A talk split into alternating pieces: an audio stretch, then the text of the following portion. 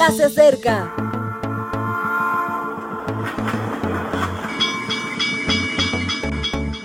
Partimos ya.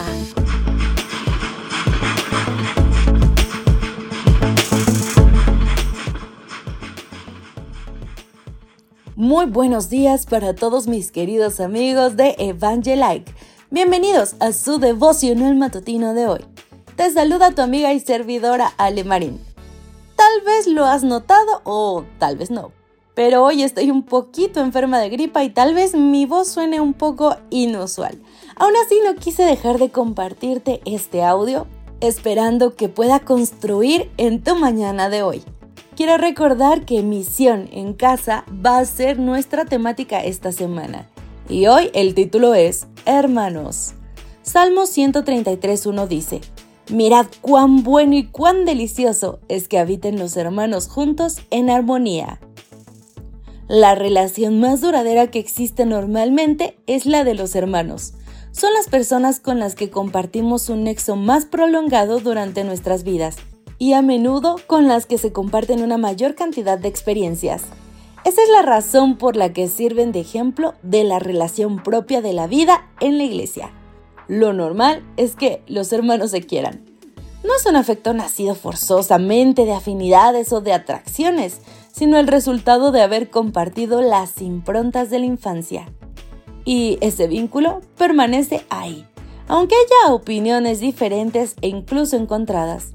Es muy extraño que a un hermano se le perdonan cosas que jamás dejaríamos pasar a otra persona. Es que es tu hermano y de forma incuestionable anhela su redención. Pues bien, ese era el anhelo de Dios cuando decidió que la relación que debíamos establecer entre los miembros de la iglesia debía vincularse con la palabra hermano. Ya sabes, los hermanos se quieren.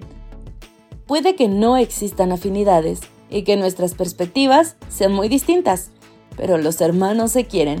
Y además, Dios anhela que la nuestra sea la relación más duradera de la historia. Ha calculado que debiéramos vivir juntos la eternidad. Ya sé que te parece una eternidad, pero así es la eternidad, mucho tiempo. ¿Cómo va a ser posible? Con mucho amor. Los hermanos se respetan. Conocen lo público y lo privado y se respetan. Tratan lo público con los códigos de lo público y lo privado con los códigos de lo privado.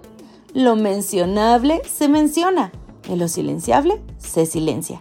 No debiera correr la maledicencia entre los comentarios de los hermanos. No debieran estar en nuestras bocas ni el desprestigio, ni el estereotipo, ni la difamación. Eso no es cosa de hermanos. El salmista dice que una reunión de hermanos es tan agradable como cuando nos bañamos en perfume, y nada más entrar en un lugar, llenamos toda la estancia de fragancia.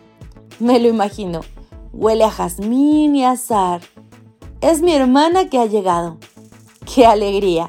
Huele a mirto y limón, con un toque de cedro. Es mi hermano que llegó. ¡Qué bien!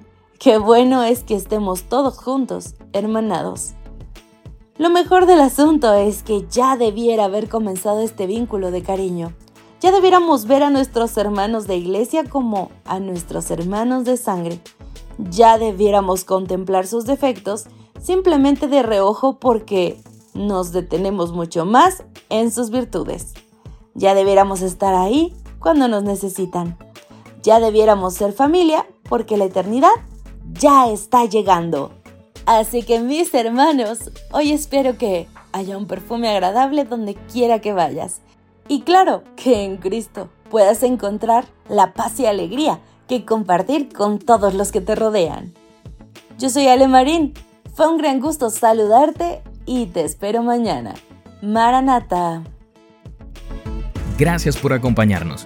Te recordamos que nos encontramos en redes sociales. Estamos en Facebook, Twitter e Instagram como Ministerio Evangelike. También puedes visitar nuestro sitio web www.evangelike.com. Te esperamos mañana.